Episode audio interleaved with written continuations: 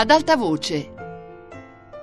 Moni Ovadia legge Il nome della rosa di Umberto Eco. Quarto giorno prima, dove Guglielmo induce prima Salvatore e poi il cellario a confessare il loro passato. Severino ritrova le lenti rubate, Nicola porta quelle nuove e Guglielmo con sei occhi va a decifrare il manoscritto di Venanzio.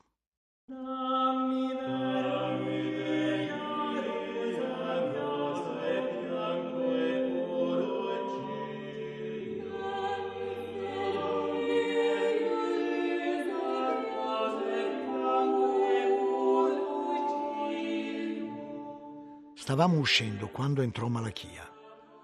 Parve contrariato dalla nostra presenza e accennò a ritirarsi. Dall'interno Severino lo vide e disse Mi cercavi? È per... si interruppe guardandoci. Malachia gli fece un cenno impercettibile come per dire parliamone dopo. Noi stavamo uscendo, lui stava entrando. Ci trovammo tutti e tre nel vano della porta. Malachia disse che cercava il fratello arborista perché aveva male al capo. Deve essere l'aria chiusa della biblioteca, gli disse Guglielmo con tono di premurosa comprensione. Dovreste fare dei suffumigi. Malachia mosse le labbra come se volesse ancora parlare, poi rinunziò, abbassò il capo ed entrò, mentre noi ci allontanavamo. Cosa va a fare da Severino? domandai. Azzo, disse Guglielmo, avrei osservato che qui le cose più interessanti avvengono di notte. Di notte si muore, di notte si gira per lo scriptorium, di notte si introducono donne nella cinta. Abbiamo un'abbazia diurna e un'abbazia notturna e quella notturna pare sciaguratamente più interessante di quella diurna, pertanto ogni persona che si aggiri di notte ci interessa. In ogni caso, ecco che sta passando laggiù qualcuno che o era l'uomo di ieri notte o uno che sa chi fosse. Mi additò Salvatore, il quale ci aveva visto a sua volta. Notai una lieve esitazione nel suo passo, come se, desiderando evitarci, si fosse arrestato per invertire il suo cammino. Fu un attimo. Evidentemente si era reso conto che non poteva sottrarsi all'incontro e riprese la sua marcia. Si rivolse a noi con un vasto sorriso e un benedicite alquanto untuoso. Il mio maestro quasi non lo lasciò finire e gli parlò in tono brusco. Sai che domani arriva qui l'Inquisizione? gli domandò. Salvatore non ne parve contento. Con un filo di voce chiese: E mi? E tu farai bene a dire la verità a me, che sono amico tuo e sono frate minore come tu sei stato, piuttosto che dirla domani a quelli che conosci benissimo. Assalito così bruscamente, Salvatore parve abbandonare ogni resistenza. Guardò con aria sottomessa Guglielmo, come per fargli capire che era pronto a dirgli quel che gli avesse chiesto. Questa notte c'era in cucina una donna. Chi era con lei? Oh, femmina che vendesse come mercandia, non può un cabone essere, né avere cortesia, recitò Salvatore. Non voglio sapere se era una brava ragazza. Voglio sapere chi c'era con lei. Deu, quanto son le femmine de malveci scaltride, Pensano die note come l'uomo schernisca. Guglielmo lo afferrò bruscamente per il petto. Chi c'era con lei, tu o il cellario? Salvatore capì che non poteva mentire più a lungo. Cominciò a raccontare una strana storia, dalla quale faticosamente apprendemmo che lui, per compiacere il cellario, gli procacciava ragazze al villaggio, facendolo entrare nottetempo nella cinta per vie che non ci volle dire, ma spergiurò che agiva per puro buon cuore, lasciando trasparire un comico rammarico per il fatto che non trovava modo di trarne anche suo piacere, in modo che la ragazza, dopo aver accontentato il cellario, desse qualcosa anche a lui. Disse tutto questo con viscidi e lubrichi sorrisi e ammicchii, come a lasciare intendere che parlava a uomini fatti di carne, adusi alle stesse pratiche, e mi guardava di sottecchi. Guglielmo decise a quel punto di tentare il tutto per tutto. Gli chiese di colpo: Hai conosciuto Remigio prima o dopo essere stato con Dolcino? Salvatore gli si inginocchiò ai piedi, pregandolo tra le lacrime di non volerlo perdere e di salvarlo dall'Inquisizione. Guglielmo gli giurò solennemente di non dire a nessuno quanto avrebbe saputo e Salvatore non esitò a consegnare il cellario alla nostra mercé. Si erano conosciuti alla parete calma, entrambi della banda di Dolcino.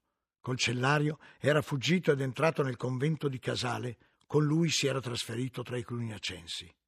Biascicava implorazioni di perdono ed era chiaro che da lui non si sarebbe potuto sapere di più. Guglielmo decise che valeva la pena di prendere di sorpresa Remigio e lasciò Salvatore che corse a rifugiarsi in chiesa. Il cellario era dalla parte opposta dell'abbazia, davanti ai granai e stava contrattando con alcuni villici della valle. Ci guardò con apprensione e cercò di mostrarsi molto indaffarato, ma Guglielmo insistette per parlare con lui. Sino ad allora avevamo avuto con lui pochi contatti. Egli era stato cortese con noi, noi con lui. Quella mattina Guglielmo gli si rivolse come avrebbe fatto con un confratello del suo ordine. Il cellario parve imbarazzato di quella confidenza e rispose da principio con molta prudenza. Per le ragioni del tuo ufficio, tu sei evidentemente costretto ad aggirarti per l'abbazia anche quando gli altri dormono, immagino, disse Guglielmo. Dipende, rispose Remigio. Talora vi sono piccole faccende da sbrigare e vi devo dedicare qualche ora di sonno. Non ti è accaduto nulla in questi casi che possa indicarci che si aggirasse senza avere le tue giustificazioni tra la cucina e la biblioteca? Se avessi visto qualcosa l'avrei detto all'abate. Giusto, convenne Guglielmo e cambiò bruscamente discorso. Il villaggio a valle non è molto ricco, vero? Sì e no, rispose Remigio. Ti domandavo su come vivano a valle perché meditavo oggi in biblioteca sulle prediche alle donne di Umberto da Romance e, in particolare, su quel capitolo Ad mulieres pauperes in villulis, dove dice che esse più di altre sono tentate ai peccati della carne a causa della loro miseria e saggiamente dice che esse peccant enim mortaliter cum peccant cum quocunque laico mortalius vero quando cum religioso mundo mortuo. Tu sai meglio di me che anche in luoghi santi come le abbazie le tentazioni del demone meridiano non mancano mai. Mi chiedevo se nei tuoi contatti con la gente del villaggio fossi venuto ad apprendere che alcuni monaci, Dio non volesse, abbiano indotto alcune fanciulle in fornicazione. Mi chiedi cose che se le sapessi avrei già detto all'abate, rispose umilmente. In ogni caso, se come immagino queste notizie servono alla tua indagine, non ti tacerò nulla di quanto possa apprendere. Anzi, ora che mi fai pensare, a proposito della tua prima domanda, la notte in cui morì il povero Adelmo, io circolavo per la corte. Eh, sai, una storia di galline, voci che avevo raccolto su un qualche maniscalco che nottetempo andava a rubacchiare nel pollaio. Ecco, quella notte mi accadde di vedere, da lontano non potrei giurare, Berengario che rientrava al dormitorio costeggiando il coro come se provenisse dall'edificio. Non me ne stupii perché tra i monaci si mormorava da tempo su Berengario. Eh, forse l'hai saputo. No, dimmi. Bene, come dire, Berengario era sospettato di nutrire passioni che non si convengono a un monaco. Vuoi forse suggerirmi che aveva rapporti con ragazze del villaggio, come ti stavo domandando? Il cellario tossì imbarazzato ed ebbe un sorriso piuttosto laido. Oh no, passioni ancora più sconvenienti. Perché un monaco che si diletti carnalmente con fanciulle del villaggio esercita invece passioni in qualche modo convenienti? Non ho detto questo, ma tu mi insegni che c'è una gerarchia nella depravazione come c'è nella virtù la carne può essere tentata secondo natura e contro natura. Tu mi stai dicendo che Berengario era mosso da desideri carnali per persone del suo stesso sesso? Io dico che così si mormorava di lui. Ti comunicavo queste cose come prova della mia sincerità e della mia buona volontà. E io ti ringrazio e convengo con te che il peccato di sodomia è ben peggiore di altre forme di lussuria sulle quali francamente non sono portato a investigare. Miserie, miserie quand'anche si verificassero, disse con filosofia il cellario. Miserie, Remigio, siamo tutti peccatori. Non cercherei mai la pagliuzza nell'occhio del fratello, tanto temo di avere una gran trave nel mio. Ma ti sarò grato per tutte le travi di cui mi vorrai parlare in futuro. Così ci intratteremo su grandi e robusti tronchi di legno e lasceremo che le pagliuzze volteggino nell'aria. Quando vorrai sapere qualcosa di preciso, verrai da me. Fai conto di avere in me un amico fedele. Tale io ti considero, disse Guglielmo con calore. Ubertino mi ha detto che un tempo appartenevi al mio stesso ordine. Non tradirei mai un antico confratello, specie in questi giorni in cui si sta attendendo l'arrivo di una legazione pontificia condotta da un grande inquisitore, famoso per aver bruciato tanti dolciniani. Il cellario non era uno sciocco. Decise che non valeva più la pena di giocare al gatto e al topo, tanto più che si accorgeva di essere il topo.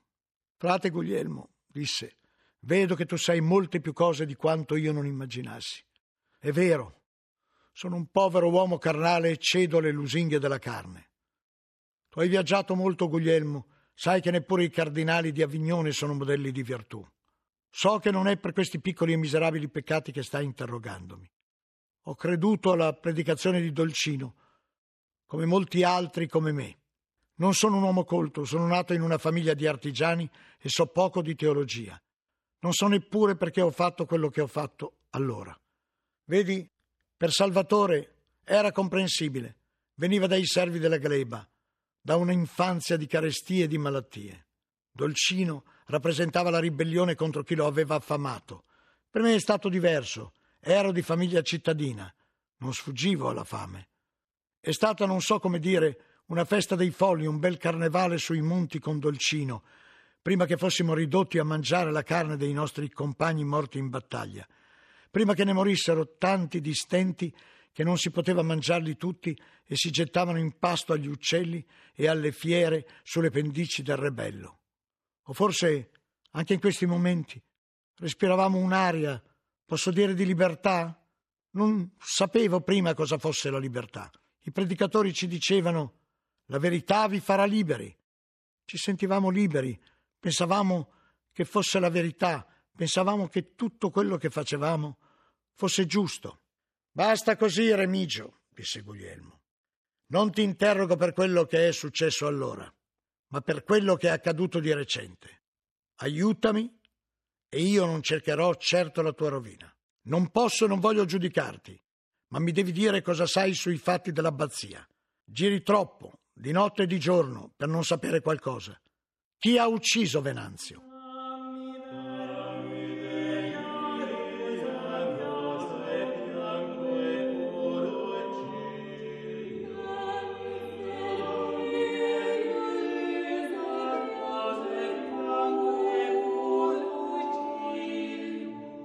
Non lo so.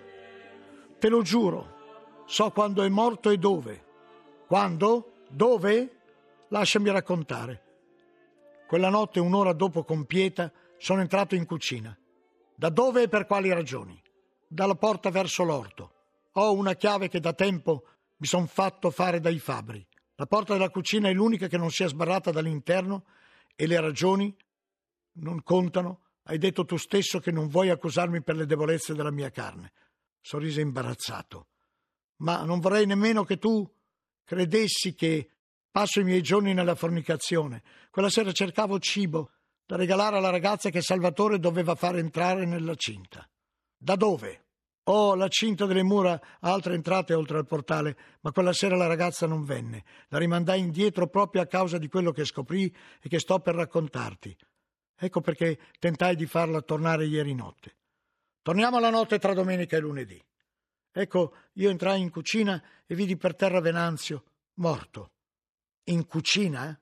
Sì, vicino all'acquaio. Forse era appena disceso dallo scriptorium.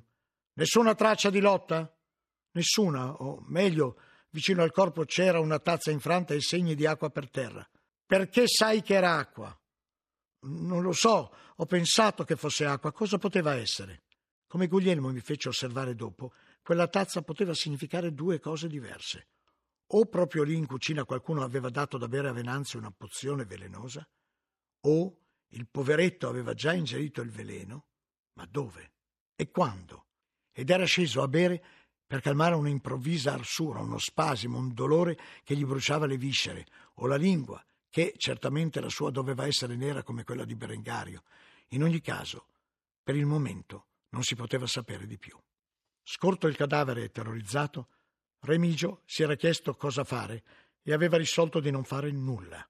A chiedere soccorso avrebbe dovuto ammettere di avere vagato durante la notte per l'edificio, né avrebbe giovato al confratello oramai perduto.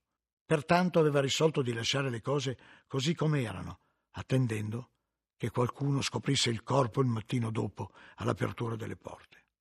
Era corso a trattenere Salvatore, che già stava facendo penetrare la ragazza nell'abbazia. Poi lui e il suo complice se n'erano tornati a dormire. Semmai sonno si poteva chiamare la veglia agitata che ebbero sino a mattutino, e a mattutino quando i porcai vennero ad avvertire l'abate.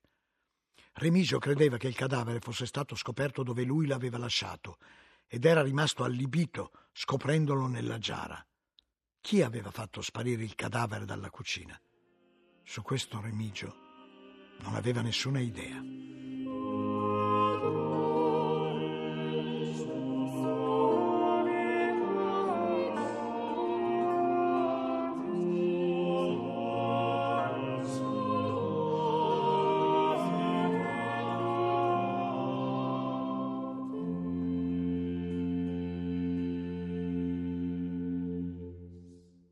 L'unico che può muoversi liberamente per l'edificio è Malachia, disse Guglielmo. Il cellario reagì con energia. No, Malachia, no. Cioè, non credo. In ogni caso non sono io che ti ho detto qualcosa contro Malachia. Stai tranquillo, qualsiasi sia il debito che ti lega a Malachia. Sa qualcosa di te? Sì, arrossì il cellario, e si è comportato da uomo discreto. Fossi in te io sorveglierei Bencio Aveva strani legami con Berengario e Venanzio, ma ti giuro, non ho visto altro. Se saprò qualcosa te lo dirò. Per ora può bastare. Tornerò da te se ne avrò bisogno.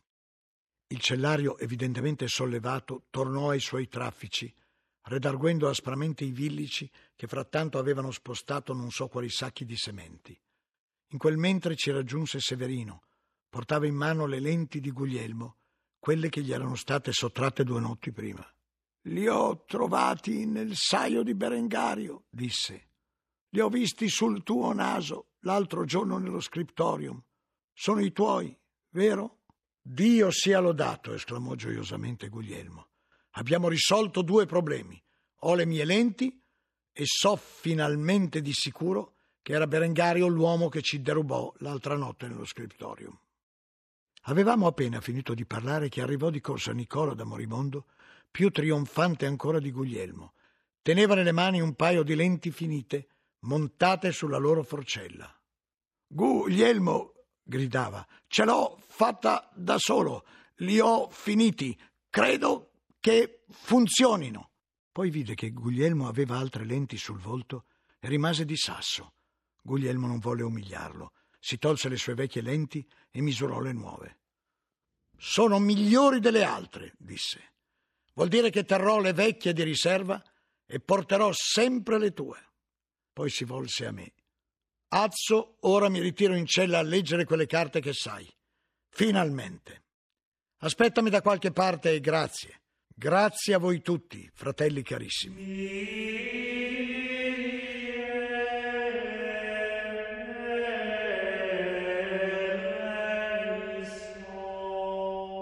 Suonava l'ora terza e mi portai in coro a recitare con gli altri l'inno, i salmi, i versetti e il Kyrie. Gli altri pregavano per l'anima del morto, Berengario.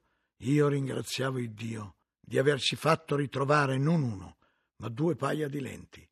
Per la grande serenità, dimenticate tutte le brutture che avevo viste e udite, mi assopii, risvegliandomi quando l'ufficio ebbe termine. Mi resi conto che quella notte non avevo dormito e mi misi a muovere in fretta per il pianoro. Provavo un senso di lieve vertigine. Battevo le mani intirizzite l'una contro l'altra. Pestavo i piedi per terra. Avevo ancora sonno, eppure mi sentivo sveglio e pieno di vita.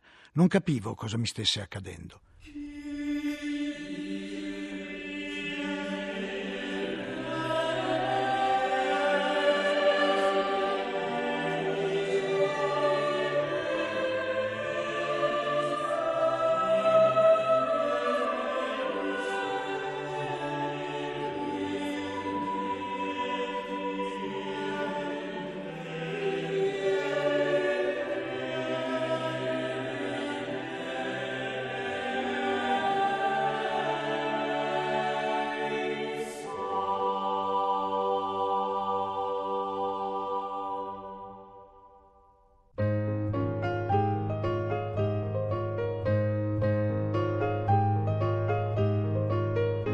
Moni Ovadia ha letto Il nome della rosa di Umberto Eco.